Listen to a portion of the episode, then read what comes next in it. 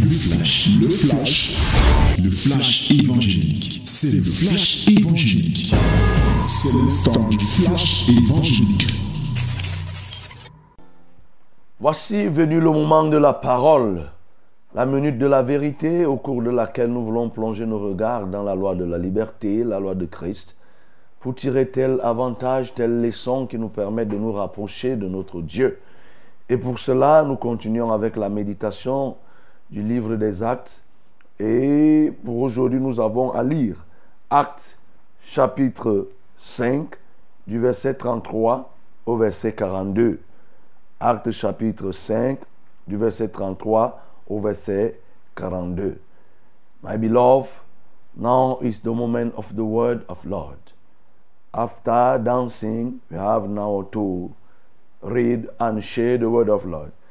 We have to read in uh, the book of Acts, chapter 5, verse 33 to 42.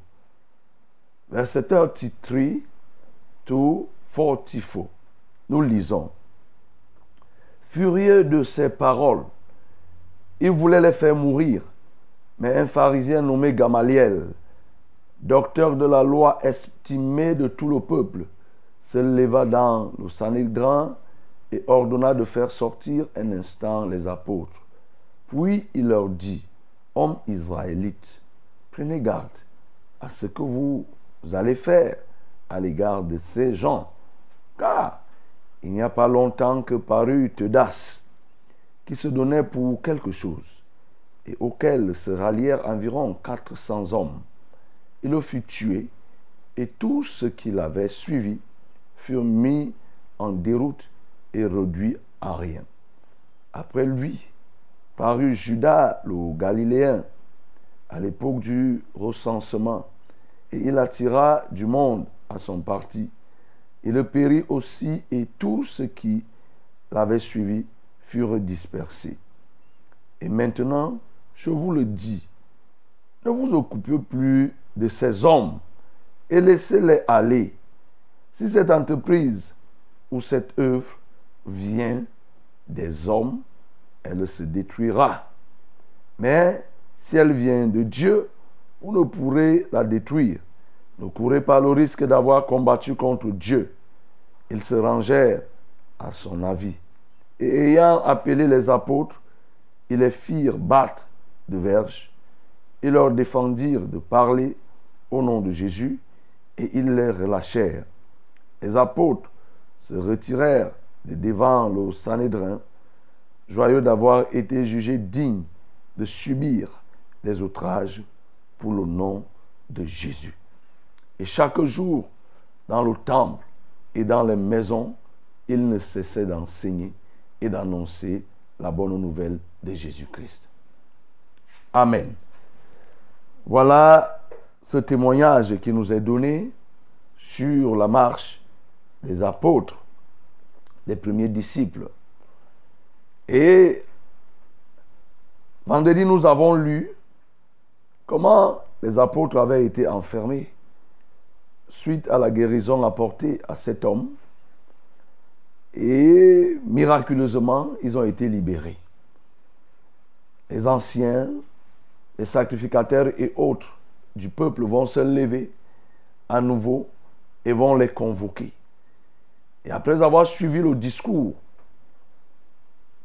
de ceux-ci, ils vont être furieux parce que les apôtres vont leur dire que jugez-vous vous-même s'il est juste d'obéir à l'homme ou à Dieu. Bien sûr, il faut obéir à Dieu plutôt que d'obéir aux hommes. Ce que vous nous dites là qu'on doit abandonner, vous nous avez interdit de ne plus parler du nom de cet homme, vous voulez déjà remplir Jérusalem de cette nouvelle doctrine, ainsi de suite. Vraiment, ça là, ça ne nous dit rien. Nous, on ne peut pas se conformer à vos élucubrations. Pour nous, nous continuerons à parler de la part de Dieu. Ça va irriter ces gens. Et ils vont encore les convoquer devant ce grand conseil, cette assemblée qu'on appelle le Sanhédrin ici. Et ils vont les convoquer et cette fois-ci, ils étaient prêts à monter en grade, c'est-à-dire les faire mourir. Là, c'était déjà sérieux. Et parmi les constituants de cette assemblée se trouvait un certain Gamaliel, illustre docteur, enseignant de, la loi qui était, et qui va attirer l'attention de ceux-ci en disant, attention, ce que vous voulez faire là, vous risquerez de regretter. Laissez ces gens, parce que si c'est une œuvre, une entreprise qui vient de Dieu, vous ne pouvez pas. Mais si elle vient du diable, elle va finir d'elle-même. Avec nous, il y a quelque temps, il y avait quelqu'un comme Tudas qui avait mobilisé des gens tout autour de lui. Mais qu'est-ce qu'il a fait? Il est mort piteusement. Après lui, il y a eu Judas et Judas le Galiléen qui lui, de manière subversive, avait eu à se lever. Il avait aussi des gens qui le suivaient, mais quelle était leur fin? Tous ont péri et leur œuvre est totalement finie. Et ceci, vraiment, je pense qu'il faut les laisser. Parce que si c'est une œuvre qui vient de Dieu, alors vous aurez couru le risque de combattre Dieu. Et je ne vous le conseille pas. Et les apôtres, voilà, laissez-les qu'ils continuent à faire l'œuvre. Et on verra là où cette œuvre aboutira. Ces gens, le Sanhédrin, c'est-à-dire les autres membres, vont écouter ce que Gamaliel a dit. Et qu'est-ce qu'ils vont faire? Au lieu de les absoudre totalement, les relâcher, ils vont quand même infliger des soufflets, ils vont fouetter ses papas. Parce qu'il faut dire, tous n'étaient pas jeunes. Les gens comme Pierre, c'était des parents, des papas, et qui vont se retrouver à être fouettés. Même comme on savait, ceux-là ont reconnu et ont laissé et qu'il ne fallait plus les déranger. Mais néanmoins, ils vont les fouetter. Pour les apôtres et les autres, ils étaient très contents d'avoir été jugés dignes d'être fouettés, d'être outragés pour le nom de Jésus. Et ils vont continuer, et ils ont continué à prêcher dans le temple. Chaque jour dans le temple et dans les maisons, ils faisaient quoi? Ils ne cessaient d'enseigner et d'annoncer la bonne nouvelle de Jésus-Christ. Voilà le résumé de ce que nous venons de lire. Et nous savons que nous avons une ligne éditoriale, une orientation, c'est de rechercher des éléments qui nous permettent de progresser dans la conquête des âmes et même des territoires. Après avoir médité le livre de Luc, vous le savez bien, où nous recherchons l'amélioration dans l'adoration et la progression dans l'efficacité au service de Dieu, Là maintenant, nous voulons progresser dans la conquête des âmes et des territoires. Cette histoire fait ressortir plus d'un élément et met en exergue, bien sûr, ces acteurs, c'est-à-dire que les sacrificateurs autres, les membres constitutifs du Sanhédrin. Mais il y a un ici qui se dégage du lot, à savoir Gamaliel. Gamaliel était l'illustre rabbin, c'est-à-dire un connaisseur un sachant de la loi, de la Torah, de la parole, de tout ce qu'on pouvait dire de la loi, Gamaliel avait une, avait une parfaite maîtrise.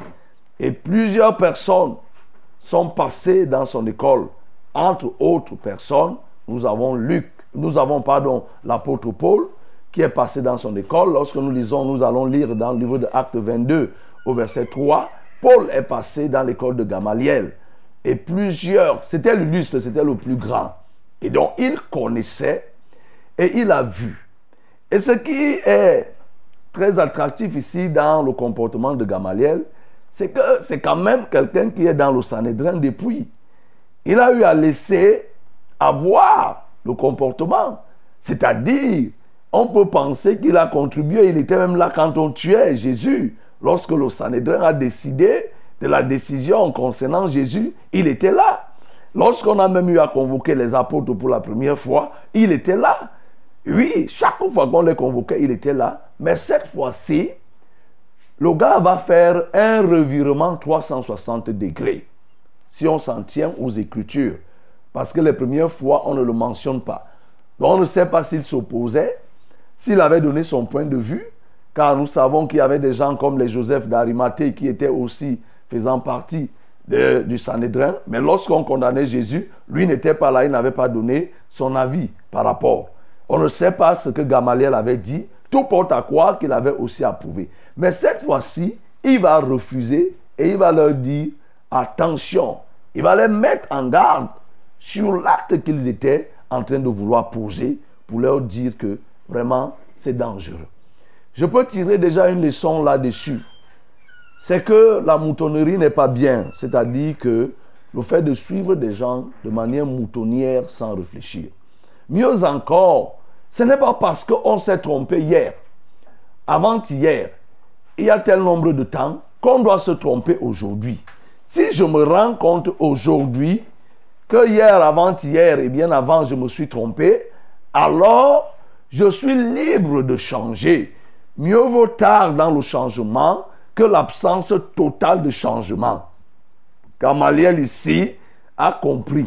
Il va revirer et va attirer l'attention. Leur dit non, ne faites pas cela parce que ça risque de retomber sur vous. Donc, ça, c'est des leçons que je suis en train de, dégager. Et toujours dans le comportement de cet homme Gamaliel, nous pouvons comprendre que il faut toujours rechercher le bon sens, toujours questionner les actes que nous posons. Même lorsque nous les avons posés, prenons le recul. J'imagine que ceux-ci ayant été, les apôtres ayant été convoqués plusieurs fois, menacés plusieurs fois, et certainement il avait aussi donné son point de vue favorable sur ce qui était assigné à ses apôtres, il partait et il questionnait, et il voyait, il observait, oui, il a observé de par son ancienneté et la maîtrise de la loi qu'il avait, de la parole. Ce que les prophètes ont dit, Gamaliel savait. Et donc, quand il a regardé tout cela, il a pris le recul. C'est pourquoi, bien aimé, nous devons toujours prendre le recul dans les choses que nous faisons et ne pas nous obstiner à faire même lorsque c'est mauvais, parce qu'il y a des gens qui s'obstinent à faire le mal. Il a mal fait et il se dit que comment je peux abandonner?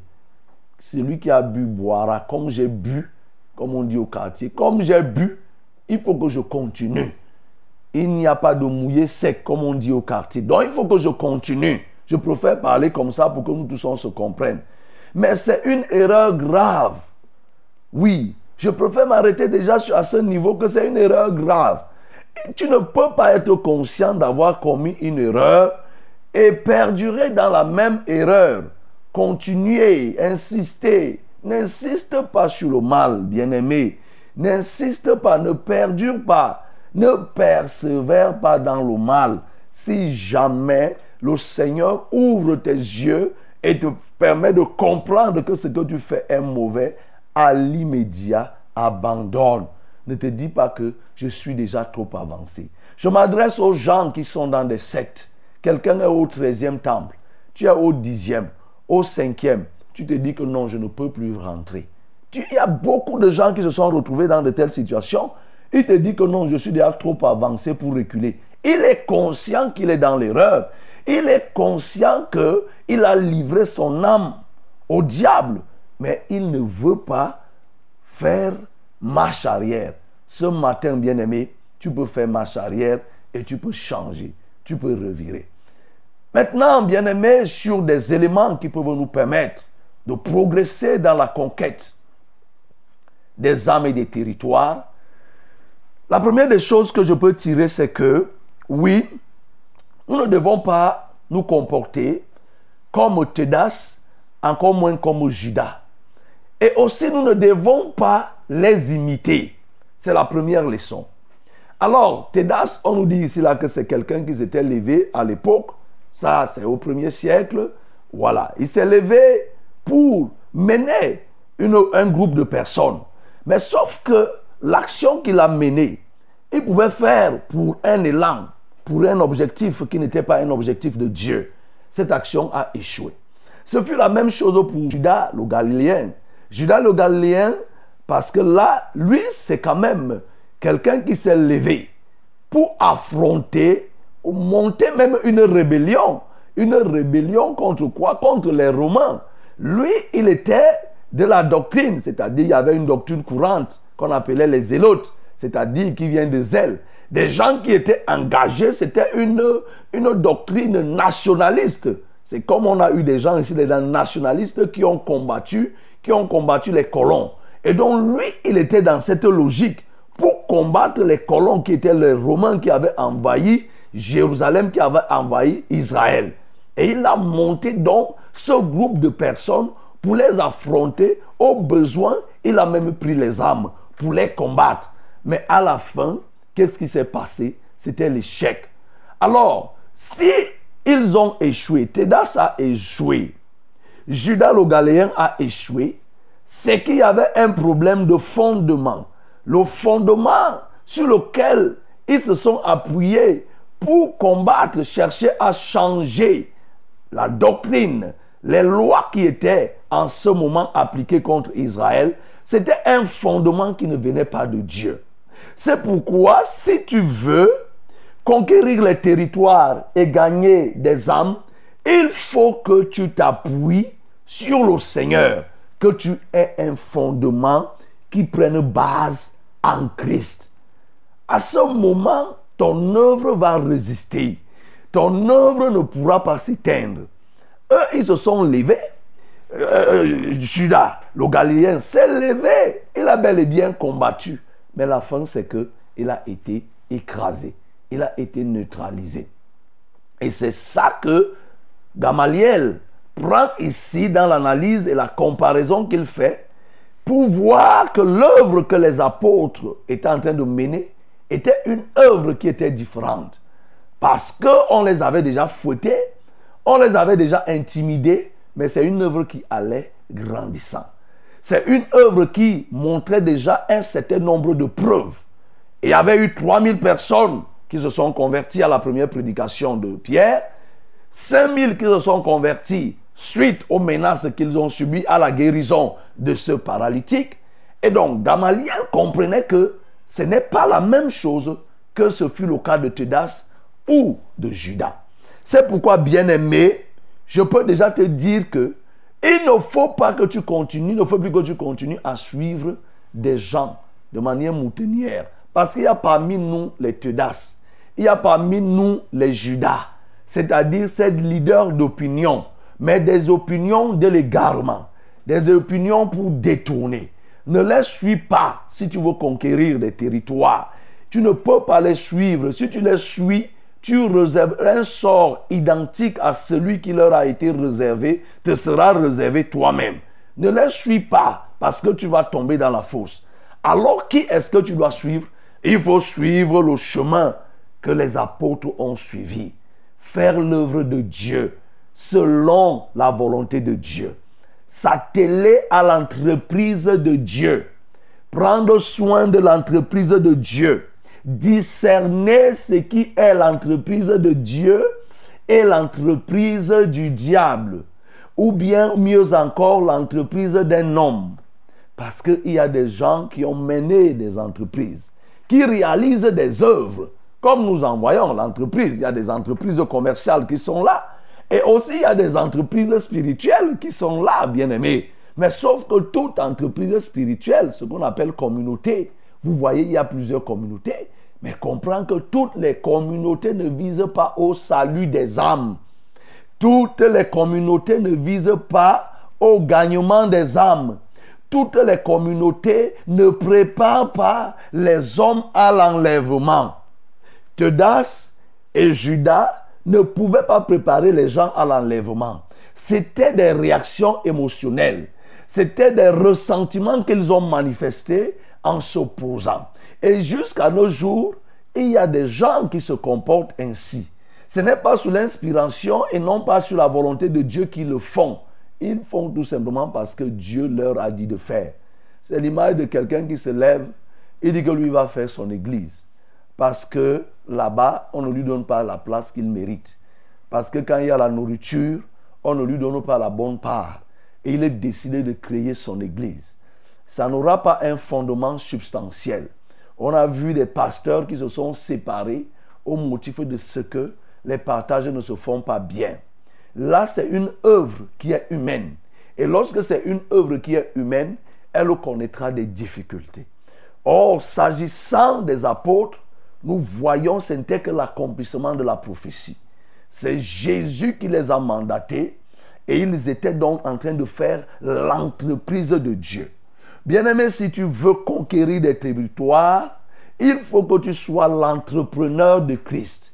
Un entrepreneur de Christ, c'est-à-dire celui qui est conçu et qui a conçu un programme selon Dieu et pour la volonté de Dieu et qui travaille par la grâce de Dieu. De nos jours, on voit des gens qui ont des entreprises estampillées comme étant celles de Dieu, mais ils travaillent avec des moyens sataniques. Ils utilisaient les moyens de Tedas, ils utilisaient les moyens de Judas le Galiléen. Alors qu'en face, on voit un gros titre. Église des restaurés de la douzième heure.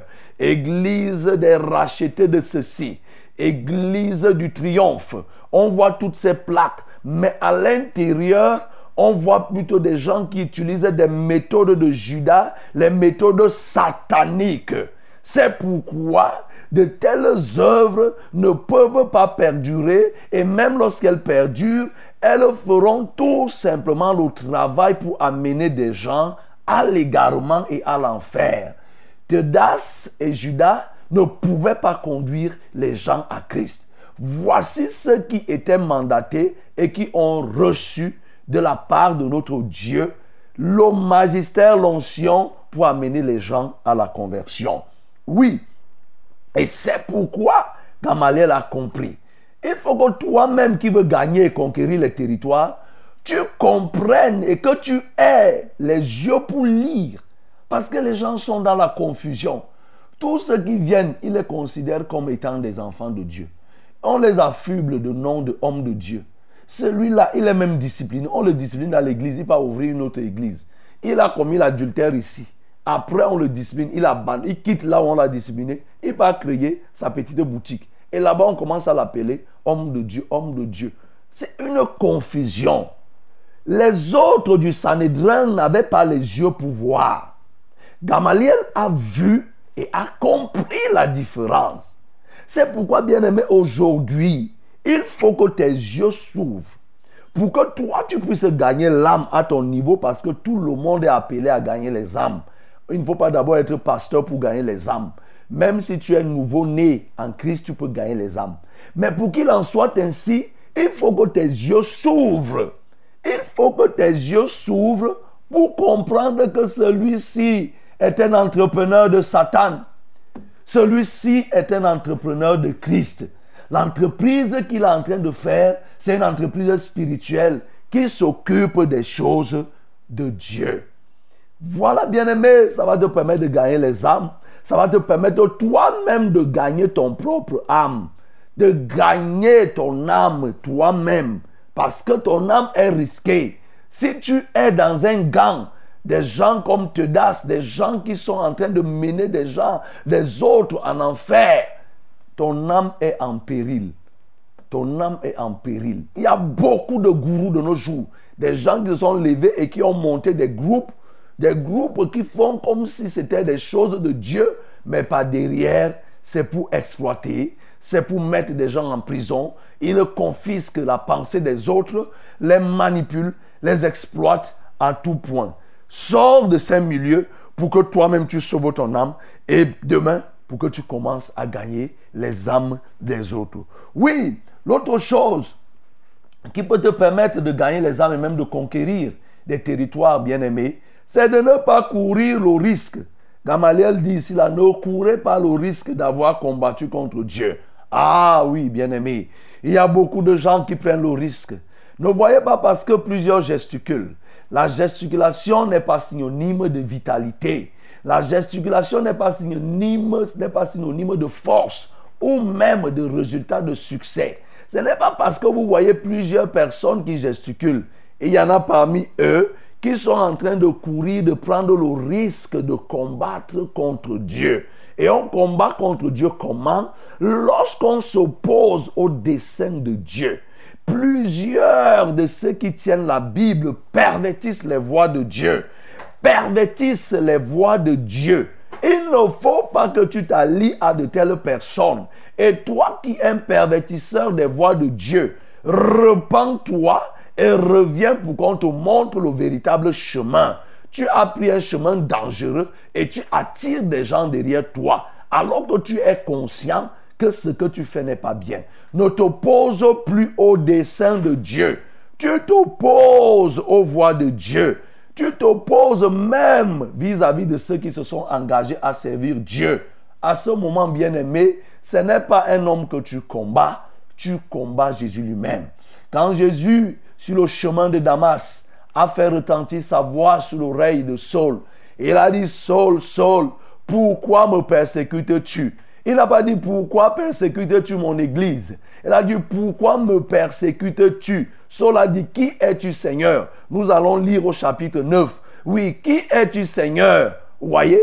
Il persécutait l'Église, mais il ne savait pas que c'était Jésus qui le persécutait. Toi qui persécutes l'Église, tu persécutes une brebis, un enfant de Dieu qui veut servir, tu t'opposes, sache que tu prends le risque de combattre contre Dieu. Mais tu ne pourras jamais gagner contre Dieu. C'est pourquoi repens-toi et engage-toi au service pour que, par la grâce de Dieu, tu puisses gagner les âmes. Et le dernier élément que je peux ressortir, qui nous permettent de conquérir les territoires bien-aimés, ce que j'ai appelé ici là, se réjouir des incidents de parcours. Les incidents de parcours. Lorsque nous sommes dans le parcours, oui, il peut avoir des incidents. Et ce que nous devons savoir, c'est que notre passage sur la terre n'est qu'un parcours. Et nous sommes en train de parcourir et il y a des incidents, il y a des choses qui apparaissent. Et parmi tout cela, il y a des incidents qui peuvent être plus durs, qui peuvent être plus difficiles. Il y a d'autres qui sont légers, il y a d'autres qui sont moins légers. Mais nous devons surmonter et supporter. C'est ça que les apôtres ont surmonté, supporté ici au verset 41. Les apôtres se retirèrent de devant les, le Sanhédrin, joyeux d'avoir été jugés dignes de subir des outrages pour le nom de Jésus. Il, pour eux, quand on les outrageait, pour eux, quand on leur faisait du mal, ils se retrouvaient étant joyeux. Parce que c'est une dignité que d'être outragé pour Dieu. Oui, bien-aimé, sur ton chemin de la conquête, sur ton chemin de la conquête des âmes ou des territoires, il y a des incidents, il y a des barrières, il y a des pièges, il y a des combats, il y a des oppositions. Mais sache que tout cela, c'est pour encore montrer que tu es en train de faire le bon parcours. Il faut que tu te réjouisses. Il ne faut pas que tu t'abattes. Il ne faut pas que tu abandonnes. Parce que certains ont eu à abandonner face aux difficultés. N'abandonne pas, mon frère.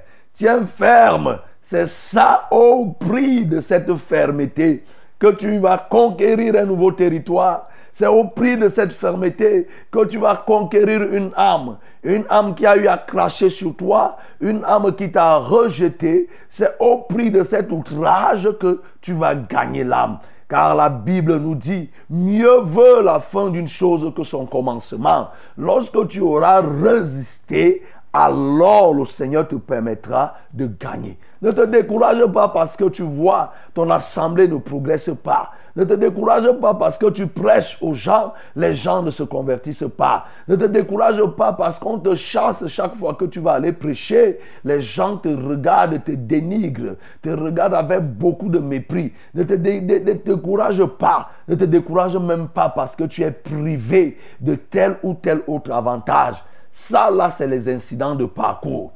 Tiens ferme, continue et surtout sois joyeux. Parce qu'on peut ne pas se décourager et être malheureux. À ce moment-là, on ne gagne pas. Mais sois joyeux, continue à prier, continue à faire ce qu'il y a à faire. Et le Seigneur qui sait toutes choses te le vaudra. Insiste, persévère, le Seigneur a des yeux ouverts et il n'est pas injuste pour ne pas reconnaître l'amour que nous avons pour son nom. Le Seigneur connaît l'amour que tu as pour son nom. Euh, si réellement tu es sincère, le Seigneur saura comment te le rendre. C'est pourquoi, bien-aimé, tiens ferme, continue cette marche et le Seigneur agira. Que le nom du Seigneur soit glorifié. C'était, c'était le flash, le flash évangélique. C'était le flash évangélique.